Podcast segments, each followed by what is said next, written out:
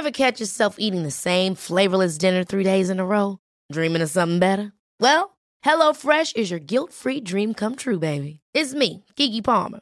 Let's wake up those taste buds with hot, juicy pecan-crusted chicken or garlic butter shrimp scampi. Mm. Hello Fresh.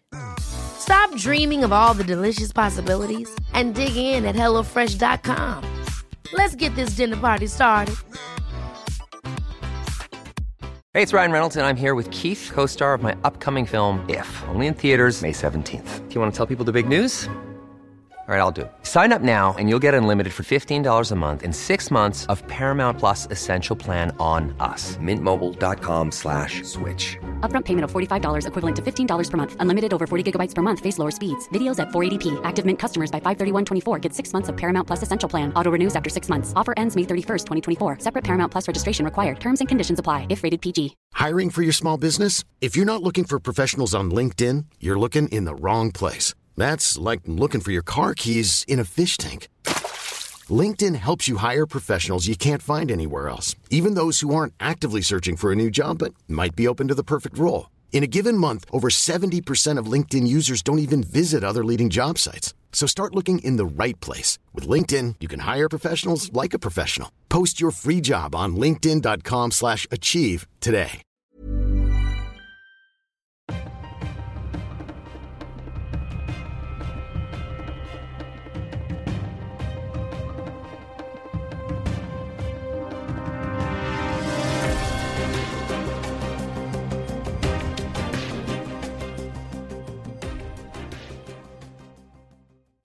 Sådär då, då säger vi eh, varmt välkomna till ett nytt avsnitt av dagens eh, Juridikpodden. En helt vanlig DI-podd här. Det har varit mycket valspecialer den senaste tiden men nu sitter jag äntligen här i studion, William Eriksson, tillsammans med min följeslagare Stefan Wahlberg. Hur är läget med dig Stefan? Det är bra, våren är här.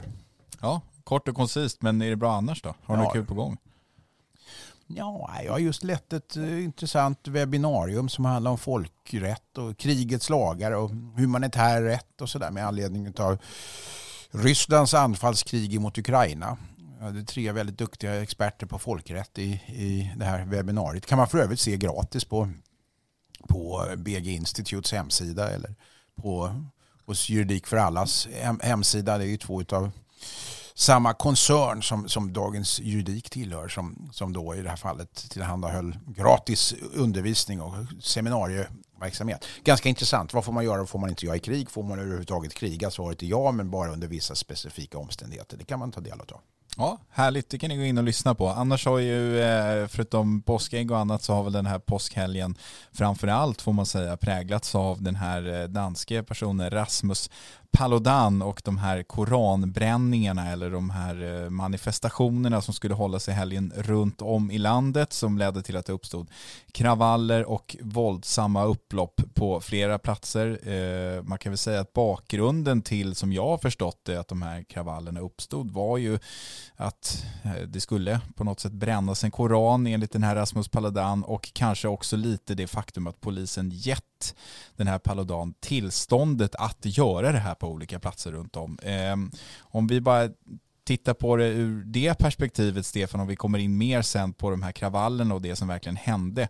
Är det lämpligt att, eh, så att säga, ge tillstånd för en sån här, vad man nu ska kalla det, demonstration eller manifestation från en sån här högerextrem person som tidigare har nekat sådana tillstånd av polisen i andra delar av Sverige?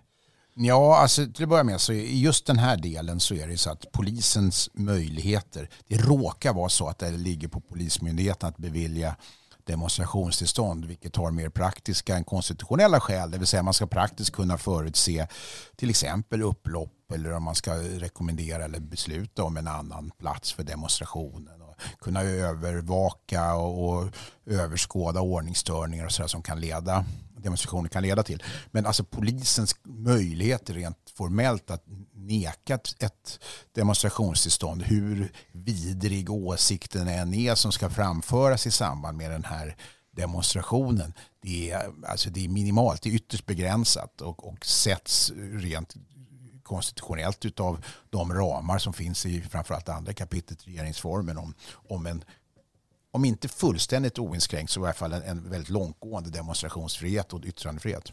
Men vad då? det du säger nu innebär att jag exempelvis skulle kunna ställa, sig, ställa mig och hålla mer eller mindre en nazistisk eh, manifestation eller demonstration utan att det skulle finnas en möjlighet för polisen att på förhand säga att nej det får du inte, det här tänker vi inte lämna tillstånd för. Eller finns det någon gräns där man kan säga att det här, är, det här kommer ju leda till ett uppenbart hets mot folkgrupp-brott, det kan vi inte tolerera. Ja, får man inte alltså, även yttrandefriheten har sina gränser och yttersta gränser som inte får passeras och det kan inte få passeras heller i demonstrationssammanhang. Men det vägs inte in i polisens prövning på förhand? Jo, det, jo om, om, om det är så att det är ett uppenbart brott, eh, alltså det är så här, bestämmelserna i, i, i andra kapitlet regeringsformen är inte absoluta med ytterst få undantag, men i det här fallet så är det inte absolut. Därför att demonstrationsfriheten får inskränkas med tydligt stöd i lagen som dessutom är acceptabelt utifrån ett demokratiskt statsskick, då, ett demokratiskt samhälle. Och den inskränkningen ska göras genom tydlig lagstiftning och i Sverige har vi en lagstiftning om hets mot folkgrupp. Så att om du ska hålla en demonstration där budskapet då uttryckligen i samband med din Eh, med din ansökan om demonstrationstillstånd bygger på någonting som är nazistiskt, som hetsar mot en viss folkgrupp eller som har alltså ett, ett öppet kriminellt syfte, ja då kan man faktiskt nekas tillstånd. Sen kommer det till andra frågor när man rent operativt ska stoppa en demonstration som ändå uppkommer och så vidare. Men, men i det här fallet så har man ju då gjort bedömningen att det inte handlar om det. Och de tidigare tillfällen när han har stoppats ifrån att komma och, saluföra sina idéer i Sverige eh, och, och, och, sina märkliga eh, arrangemang här för att uppvigla eller för att provocera. Eh, då har det varit oklart huruvida han har haft rätt att vistas i Sverige på den grunden. Det vill säga då var inte hans svenska medborgarskap klarlagt, vilket det numera är. Och som svensk medborgare så blir det betydligt knepigare att neka honom då, eller rättare sagt det går inte att neka honom tillträde till Sverige.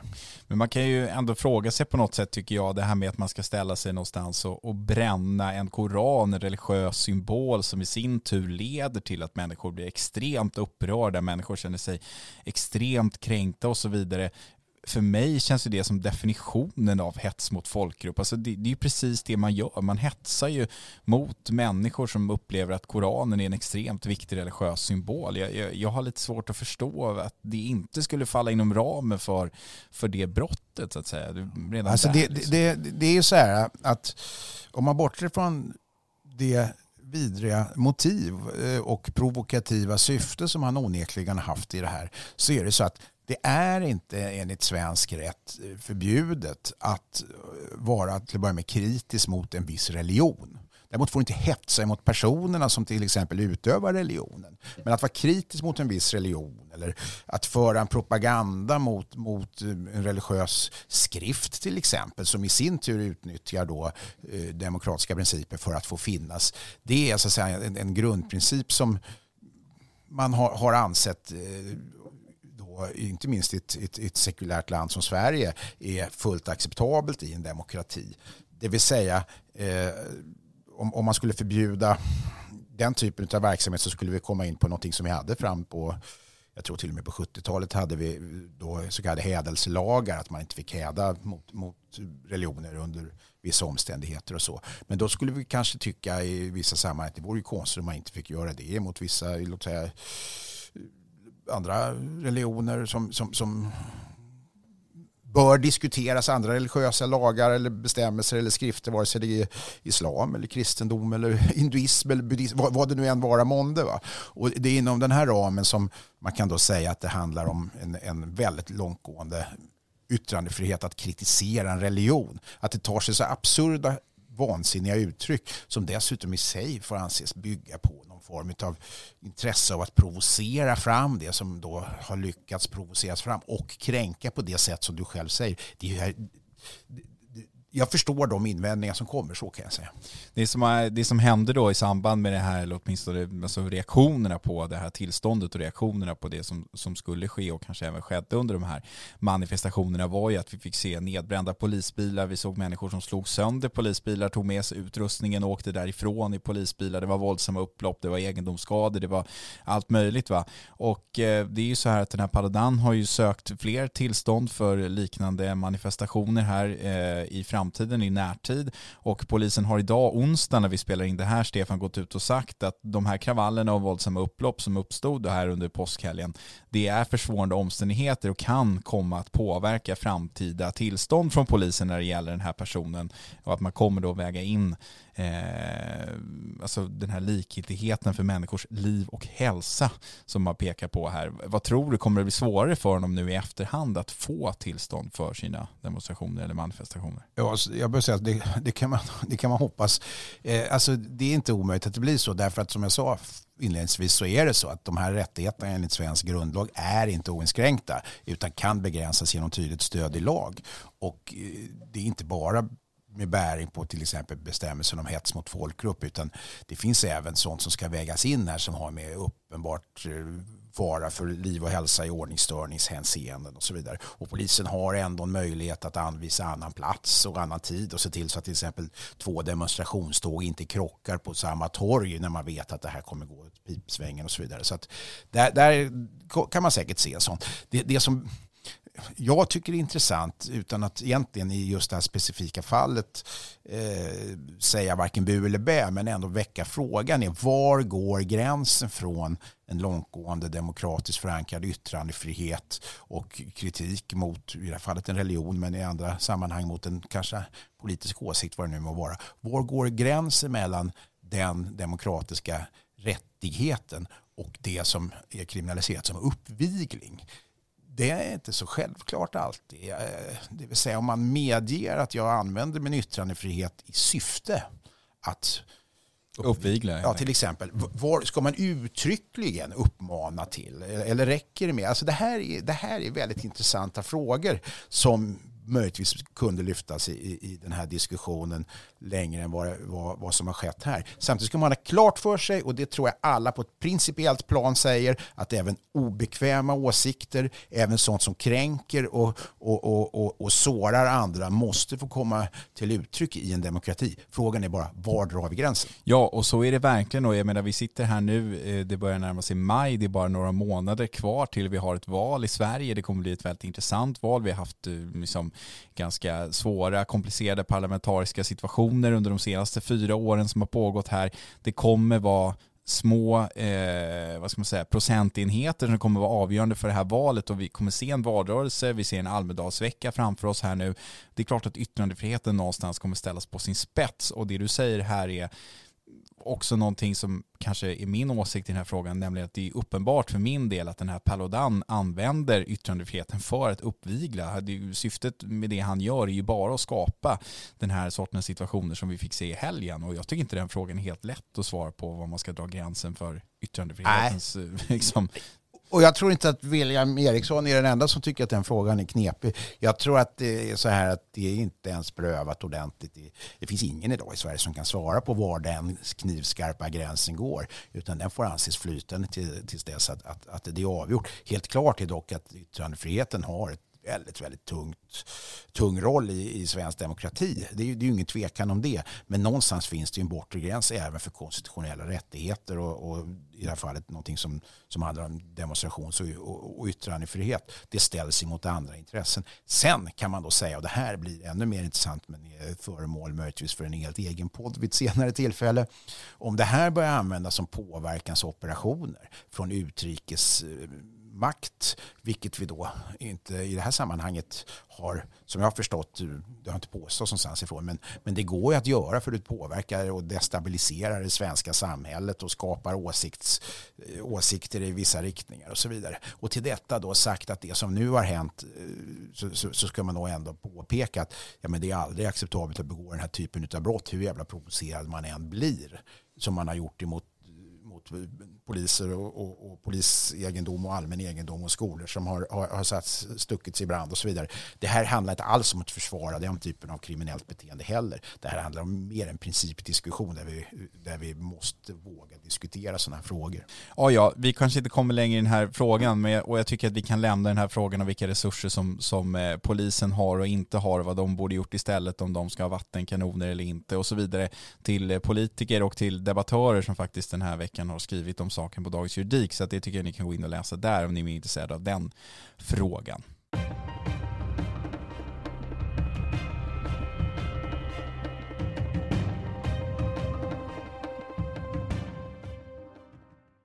Ja, Stefan, från det här med eh, våldsamma upplopp och kravaller till någonting eh, lite mindre allvarligt får man väl säga, åtminstone på ett, ett större plan. Det handlar om en hög, dom från Högsta domstolen där en man som inte ändrat sin folkbokföring när han så att säga provbodde ihop med sin flickvän har konstaterats gjort sig skyldig till folkbokföringsbrott. Och den här folkbokföringslagen har varit rätt het eh, och har debatterats rätt flitigt den senaste tiden. Det har varit en del uppmärksammade fall, bland annat en känd affärsman från Göteborg som var uppe i rätten om den här frågan eh, med vart man var folkbokförd och inte folkbokförd och sådär. Och eh, Högsta domstolen här slår ju fast att nej, man kan inte vänta mer än två veckor innan man liksom anmäler att man har en annan plats där man har sin huvudsakliga dygnsvila eller vad det kallas för någonting. Då har man gjort sig skyldig till folkbokföringsbrott. Är inte det lite tramsigt?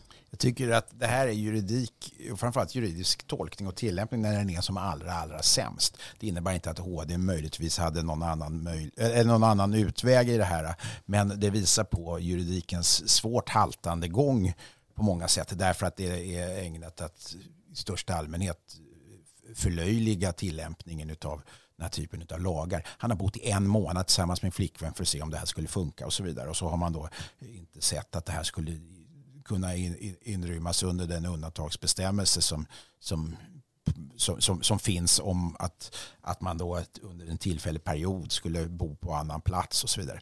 Resultatet av det här, förutom att det då enligt min uppfattning är, är, är risk för att det eroderar tilltron och trovärdigheten i lagstiftning överlag, det är att du i närmast protestmässig mening kommer att få en, en, en uppsjö utav ändringar som skickas till Folkbokföringsmyndigheten, det vill säga Skatteverket. Närmast till protest, men om inte annat för att var på den säkra sidan. Var på den säkra sidan. Mm. Så om man inom två veckor säger att ja, jag ska nog kanske bo där och där, jag har ingen bortre gräns för den. Eh, för, för det boendet. Ja, det är bäst att jag ändrar bokföringsadress, va? folkbokföringsadress därför att jag ska vara folkbokförd där man regelmässigt och huvudsaken intar sin dygnsvila. Därför att jag vill inte råka ut för, för som det som den här mannen råkar ut för. Och då kommer Skatteverket att känna att det här var nog kanske inte vad vi skulle ägna oss åt, att ändra folkbokföringsadresser hit och dit och så fort folk ska flytta ut på landet eller så fort folk ska provbo med någon ny flickvän eller pojkvän eller, eller vad det nu är man har, har hittat. Så att egentligen så tycker jag, alltså jag, jag vet, jag kan det här, jag vet att HD ibland är piskad att följa svensk lagstiftning. Men då kanske vi ska försöka införa ytterligare ett undantagsmöjlighet i, i den här lagstiftningen och säga att när det är uppenbart ringa så ska icke-straff utdömas till exempel. Ja, å andra sidan kan man säga att Högsta domstolen konstaterar i den här domen att den här mannen nu som är dömd, att han kände till de här faktiska förhållandena som så att säga utlöste anmälningsskyldigheten och att det finns då en skyldighet att anmäla den ändrade bosättningen. Det är en sak och man fäster ju också vikt vid det här som du var inne på att, att det rörde sig om ett på för att inte Eh, tidsbestämt eh, avbrott i hans bosättning. Det vill säga, det var inte så här att jag ska åka två veckor till landet, utan det var liksom på obestämd tid och det tycktes också vara en viktig faktor här är det på något sätt förmildrande omständigheter för Högsta domstolen för att använda ett juridiskt språk här, att de dömer mannen ändå, att han liksom så att säga kände till vad han var skyldig att göra men ändå inte gjorde det. Då alltså, fanns det ändå någon form av uppsåt kanske. Alltså rättsvillfarelse, alltså att man inte känner till vad som står i lagen, är ju normalt inte ansvarsbefriande i svensk rätt. Nej, men han kände ju till vad som stod i lagen. Nej, han kände inte till vad som stod i lagen, men han kände till de bakomliggande omständigheterna, alltså de faktiska omständigheterna och förhållanden som utlöste då anmälningsskyldigheten.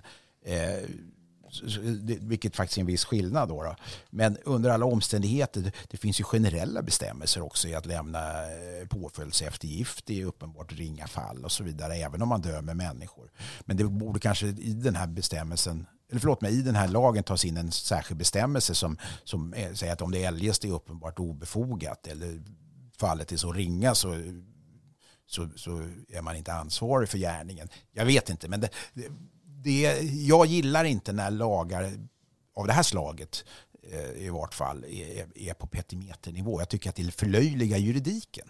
Det kanske det gör. Samtidigt så får man väl anta att det finns en eh, goda skäl för att det ska vara så här. Jag menar, vi, det är väl bra att veta vart folk bor. Det finns ju andra skäl. Man ska kunna delge folk till olika saker. Man måste ha folkbokföringsadress och man ska ju bo på sin folkbokföringsadress. Jag menar, det finns ju eh, ganska en, en stor opinion, om inte jag har missförstått det, ute i landet som vill se någon form av folkräkning och så vidare. Och då är väl den här typen av uppgifter jätteviktiga att ha. Att man vet vart folk är folkbokförda och så vidare. och så vidare eller? I en svensk kontext av eh, folk och boskapsräkning eh, så tycker vi att det är väldigt viktigt att staten håller koll på sina medborgare. Uppenbarligen inte bara var de bor utan också vem de bor med och vilket lägenhetsnummer det är om det är två trappor upp och första dörren till vänster. Det finns länder där man har en princip om att i princip inte alls ha någon folkbokföring därför att man anser att staten inte har med den saken att göra. Utan det är först när man ska utöva någon form av medborgerlig rättighet, till exempel rösta, vilket är det vanligaste, att man då frivilligt så här, hej jag bor i det här grevskapet, till exempel Storbritannien, eh, och jag tillhör den här röstkretsen eller, eller, eller valkretsen, förlåt mig heter Och jag ska rösta och först då så bokförs det var man bor någonstans. Men det skulle inte funka i Sverige eftersom vi har olika skattetryck exempelvis beroende på var man är folkbokförd och så vidare. Ja, nej, det är en annan fråga då. Om man, absolut, om du har en kommunal skattesats i en kommun och sen bor du i en annan. Men då skulle man kunna säga att, att det finns rimlighet i att, att ha kontroll av de skälen men att det då ska kunna visas precis som i alla andra skatteflyktssammanhang. Alltså, summa summarum, jag, jag, jag, bara visar ett alternativ till den nitiskhet och framförallt det exceptionella kontrollbegär som svenska staten har över sina medborgare. Och eh, det är inte bara av godo utav att, att ha den här kontrollen av till exempel skatteskäl och, och andra ordningsskäl, att, att man har sån här kontroll. Utan det kan också vara av stort ondo därför att du kan då av, av ont uppsåt hitta människor eftersom vi har en offentlighetsprincip i Sverige som gör att folkbokföringen per definition är, är är eh, offentlig så kan man inte bara hitta var människor bor utan också vem de bor tillsammans med och man kan historiskt gå tillbaka, man kan kartlägga människor på ett väldigt, väldigt obehagligt sätt. Så det är inte bara utav godo det här, även om vi då av obegripliga skäl har en fäbless i Sverige för att stat ska kunna kontrollera sina medborgare. Och då det sagda så ligger det om inte annat implicit lite grann vad jag tycker om det här. Jag kan ta ett annat intressant exempel som vi har skrivit om på Dagens Juridik den här veckan, nämligen en kvinna som får behålla en hyreslägenhet som hyresvärden inte tyckte att hon skulle behålla. Hon har nämligen varit skriven under ganska lång tid på en fritidsfastighet som hon äger, eh, ett hus som då inte lämpade sig för ett runtboende, men hon påstod att hennes man hade varit en stor bilfantast och att liksom avgifterna och skatterna för att behålla de här bilarna var betydligt lägre i den kommunen där fritidshuset låg jämfört med om de skulle bott kvar i sin lägenhet centrala Göteborg.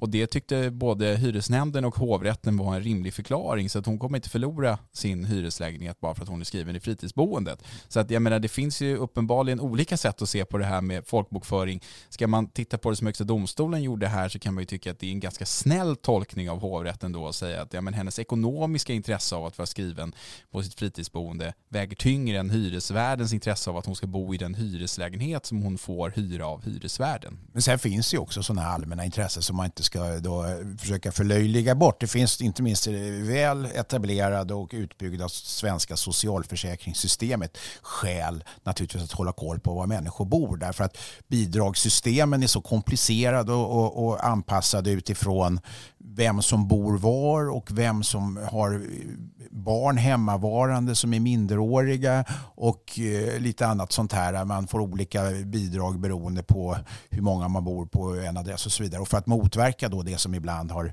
har uppdagats, nämligen att det är, är 300 12 människor boende i en lägenhet. I varje fall, de bor inte där, men utan är mantalsskrivna, folkbokförda i den lägenheten för ett visst ändamåls skull. Eh, till exempel för att det är bättre ur ett bidragsperspektiv eller skattesynpunkt och så vidare, så har ju den här lagen tillkommit. Så att jag, jag, du mjuknar lite här nu. Jag mjuknar lite för att jag, jag, förstår att det finns ett visst intresse men det ska också proportionalitetsmässigt vägas emot det individuella integritetsintresset. Så att det finns för och nackdelar här. Jag tycker i just det här fallet så, så bör man då kanske titta på om nu HD kände sig tvingad att döma på det här sättet utifrån att de saknar lagstöd för att döma på ett annat sätt. Då kanske man ska titta över lagstiftningen och det är inte en juridisk utan politisk fråga. Ska man inte, verkligen inte dra några paralleller till det vi pratade om innan, men vi vill ju inte att våra lyssnare ska uppfatta det här som någon form av uppvigling från din sida att liksom okynnes skicka in nya folkbokföringsändringar till Skatteverket. Nej, man ska skicka in folkbokföringsändringar om man enligt lag känner sig tvungen att göra det för att efterleva eh, lagens krav. Då ska man skicka in att, att, att eh, folk, folkbokföringsändringar. Bra, gör så.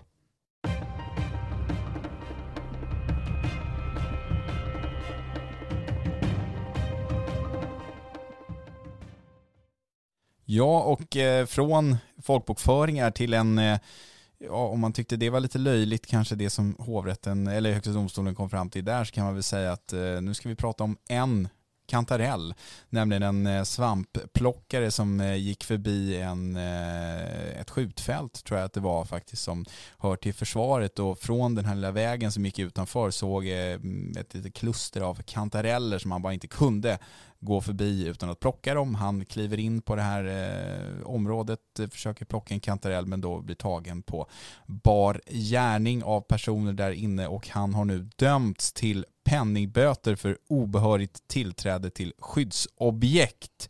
Eh, det här fick många läsare att Eh, bli upprörda. De tyckte det var oskäligt. Man ska väl inte dömas i det här för att man ville ta en kantarell. Men jag tycker att den här frågan blir intressant i och med det världsläge som vi har just nu. De här skyddsobjekten kanske är mer skyddsvärda än vad de någonsin har varit tidigare. Vi kanske inte vill ha folk som springer runt på försvarets mark eller nära kärnkraftverk eller nära Kaknästornet eller vad det nu kan vara som är sådana här skyddsobjekt. Vad säger du Stefan? Blir du också upprörd när du läste det här? Ja, alltså jag, så här, jag, nu är vi inne liksom i, i, ett maratonlopp här som handlar om att prata om, om, om fåntratterier inom juridiken. Jag tycker inte alls att det här är lika fånigt som, som den förra eh, tillämpningen när det gäller folkbokföringen. Även om det är ytterst bagatellartat det vi, vi pratar om. Jag vet inte.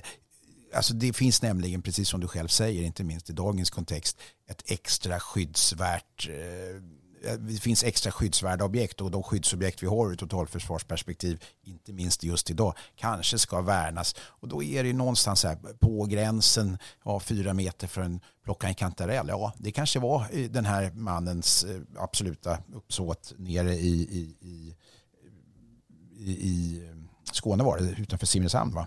Men vet vi det i alla de här lägen? Det kanske är så att man lär sig i så fall, men vi kan inte skylla på att vi skulle plocka svamp inne på, på det här området som är, är skyddat som totalförsvarsskyddsobjekt. Då kan vi säga det och så är det visar sig att det var själva verket utländska agenter. Det kanske är Putins utsända spioner som är där för att kartlägga, fotografera och förbereda en invasion av Sverige. Ja, alltså tingsrätten slår ju fast att det här intrånget var obetydligt men dömer honom ändå för obehörigt tillträde skyddsobjekt och det kanske är lite precis samma sak som med HD där. Det går liksom inte att, att eh, komma runt att eh, den här mannen har gjort sig skyldig till brott. Men min fråga blir ju här då på något sätt när vi befinner oss i den situationen som vi befinner oss nu i med ett eh, Ryssland som har invaderat Ukraina, vi håller på att stärka upp vårt försvar, det är NATO debatt, det är liksom fokus på försvaret, det är fokus på Sveriges säkerhet. Då kanske det inte är läge att gå in och plocka kantareller. Nu tror jag inte att det här var kanske så här pass nära att det här kriget i Ukraina hade inträffat så att säga. Men vad säger du om det? Liksom, bör vi stärka upp skyddet kring de här eh, skyddsobjekten som kanske inte alltid är så rejält som man tror att det är. Ibland är det ju bara en skylt. Liksom. Ja, eh, kanske inte ska så. gå och gå rakt in på ett Nej. skjutfält. Det kanske ska vara stängsel, staket. Alltså utomlands så är, så är utomlands inte generellt, men som har varit mycket i USA, där är man stenhård på sånt här. Va? Det, det är, är det skyddsobjekt så är det skyddsobjekt. Eh, och än en gång, jag pratar bara generellt här och inte om den här mannen nere i Simrishamn just eh, på något sätt. För han hade säkert ett uppsåt att plocka en svamp, några svampar. Och inte alls tillmötesgå främmande makt i någon fientlig mening. Men det är någonstans, alltså, det här är kusin med en diskussion som vi haft tidigare i Dagens Juridikpodden, nämligen det som rör hemliga uppgifter och hemliga handlingar. Va? Och jag som är lite så information, informationsfrihets, eh, eh, ska vi kalla det för? Vurmare. Vurmare. Brukar jag ändå understryka och framhålla att viss information skall och måste få vara hemlig. Därför att den det finns ett syfte med att den är och ska få vara hemlig, nämligen att till exempel skydda eh, rikets säkerhet och så vidare. Och där har jag ingen förståelse för att man så att säga, går över de gränserna när det är uppenbart att gränserna är passerade. Och kanske är det samma sak här. Vi måste ibland få ha saker i Sverige som inte är liksom allmänt tillgängliga. Vi har så mycket allemansrätt ändå där man kan plocka svamp och kantareller och bär och så vidare, även på privat mark som bekant. Då kanske man inte behöver göra det på sånt som är, är, är skyddsobjekt. Jag, jag, har inte riktigt funderat på de här frågorna tidigare ska jag ärligt medge. Men, men i någon mening så har jag större respekt för sådana här eh, säkerhetsfrågor i dagens läge inte minst än, än när det gäller mycket annat. Ja, alltså Säpo har ju varit tryckt på mycket för det här med eh, de här ändringarna som har skett i säkerhetsskyddslagen som lett till ökade krav på aktörer som utav verksamhet och stor betydelse för Sveriges säkerhet. Och jag minns när jag intervjuade någon företrädare för Säpo om det här eh, runt årsskiftet och försökte ställa lite frågor exempelvis om vad kan det röra sig om för verksamhet och det, då är det liksom extremt hemligt från Säpos sida att man säger att typiskt sett skulle det eventuellt kunna röra sig om ett kärnkraftverk eller någon vattenkraftverk nätverk eller någonting som har med elförsörjningen att göra och så vidare. Och så vidare. Och när de inte ens kan säga vad det rör sig om för verksamheter, då förstår man ju lite på vilken nivå det rör sig om och mot den bakgrunden så kan man ju tycka då, återigen mot bakgrund av det världsläge som vi har idag, att det funkar inte att gå in och plocka en kantarell, hur bagatellartat det än är. Alltså helt klart är ju det att, att den här typen av regelverk som rör totalförsvaret och militära skyddsobjekt som rör folkrätten som vi pratade om inledningsvis som jag själv just har lett ett, ett webbseminarium kring har trillat eller trillat, rasat uppåt, vad säger man? Det har, har ökat, i, i, i, hamnat top of mind helt enkelt. Och jag tror att även den praktiska, alltså den tillämpning som kommer ske i, i mer operationell mening av de här bestämmelserna eh, kommer att stramas åt i det läge vi är därför att det finns också tror jag en folklig uppslutning bakom att som vi ser eh, försvarsmaktens eh, inventarier och, och, och, intressen måste skyddas i högre omfattning än vad vi kanske tidigare sett i Sverige. Jag är trots allt, även om jag är, är inte pur, eller jag är inte lastgammal så jag, och inte heller purung så har jag ändå varit med om kalla krigets tid. Va? Och eh, det det var en känsla då om att Sverige när som helst skulle kunna råka illa ut och hamna i klorna på dåvarande Sovjetunionen. För det är det det alltid har handlat om. Eh, det har inte varit så sedan murens fall, sedan, sedan Sovjet upphörde att existera i början av 90-talet. Men nu är vi där igen och det gick på två månader från den vanliga svenska inställningen med, med, i sådana här frågor till att även jag menar, även ett parti som Miljöpartiet, bara för att ta ett exempel, som är till viss del sprungen ur fredsrörelsen, plötsligt är för att skicka skicka eh, krigsmateriel eh, till Ukraina. Det hade ingen trott för ett par år sedan. Nej, jag tror man kan vara rätt säker också på att de här senaste två årens eh, ändå ganska stora antalet domar som har kommit mot så kallade militärt överintresserade personer som har befattat sig med de här hemliga uppgifterna som har legat på vissa internetforum och sådär har att göra med Eh, Eh, en strängare syn från till exempel Säkerhetspolisens sida på det läge som Sverige befinner sig i just nu. Vi har också sett den här konsulten som, som jobbade på både Scania och något annat stort svenskt företag som läckte uppgifter till rysk ambassadpersonal eller någon, åtminstone någon rysk diplomat eller utsänd och sådär.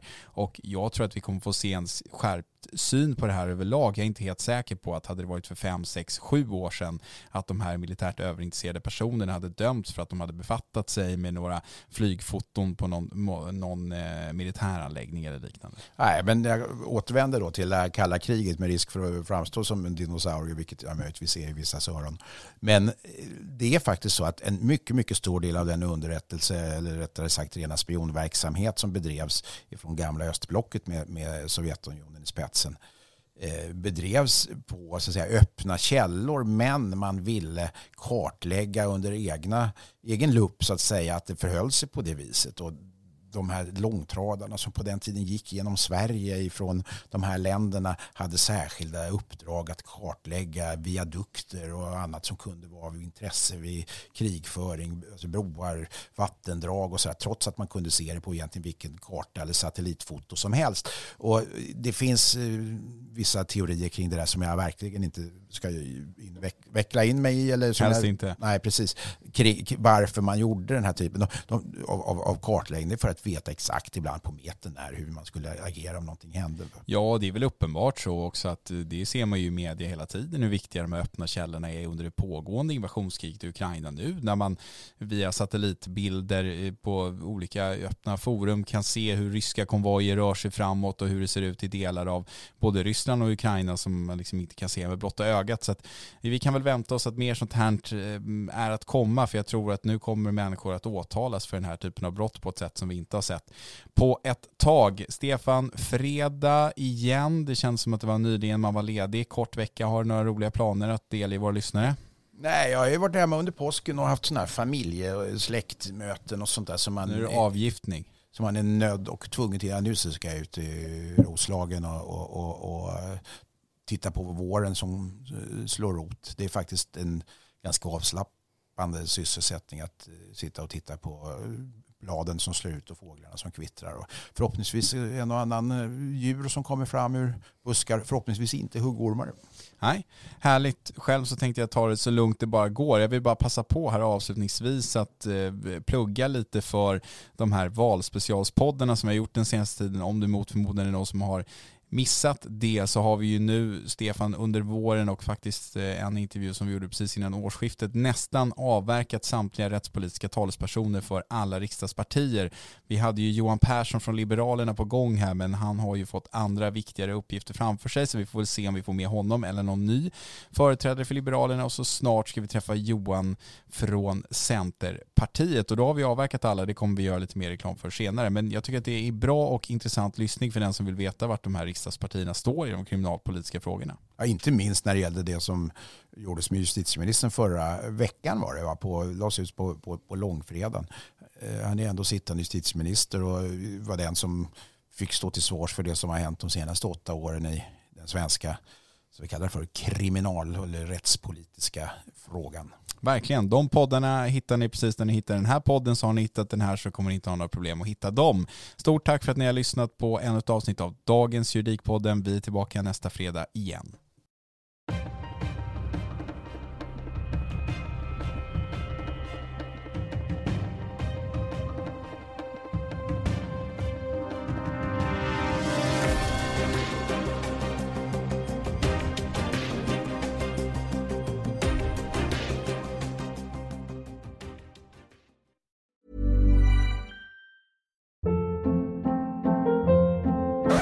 Hold up. What was that? Boring. No flavor. That was as bad as those leftovers you ate all week. Kiki Palmer here, and it's time to say hello to something fresh and guilt-free. Hello Fresh. Jazz up dinner with pecan-crusted chicken or garlic butter shrimp scampi. Now that's music to my mouth. Hello Fresh. Let's get this dinner party started. Discover all the delicious possibilities at hellofresh.com.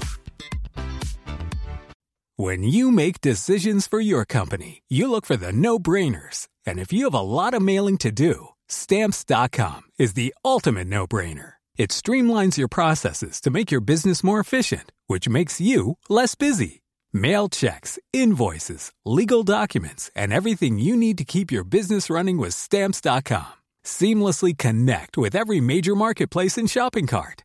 Schedule package pickups and see your cheapest and fastest shipping options from different carriers with rates up to 89% off USPS and UPS rates. And with the stamps.com mobile app, you can take care of mailing and shipping wherever you are. Make the same no-brainer decision as over 1 million other businesses with stamps.com. Sign up with code program for a 4-week trial plus free postage and a free digital scale. No long-term commitments or contracts. That's stamps.com. Code program.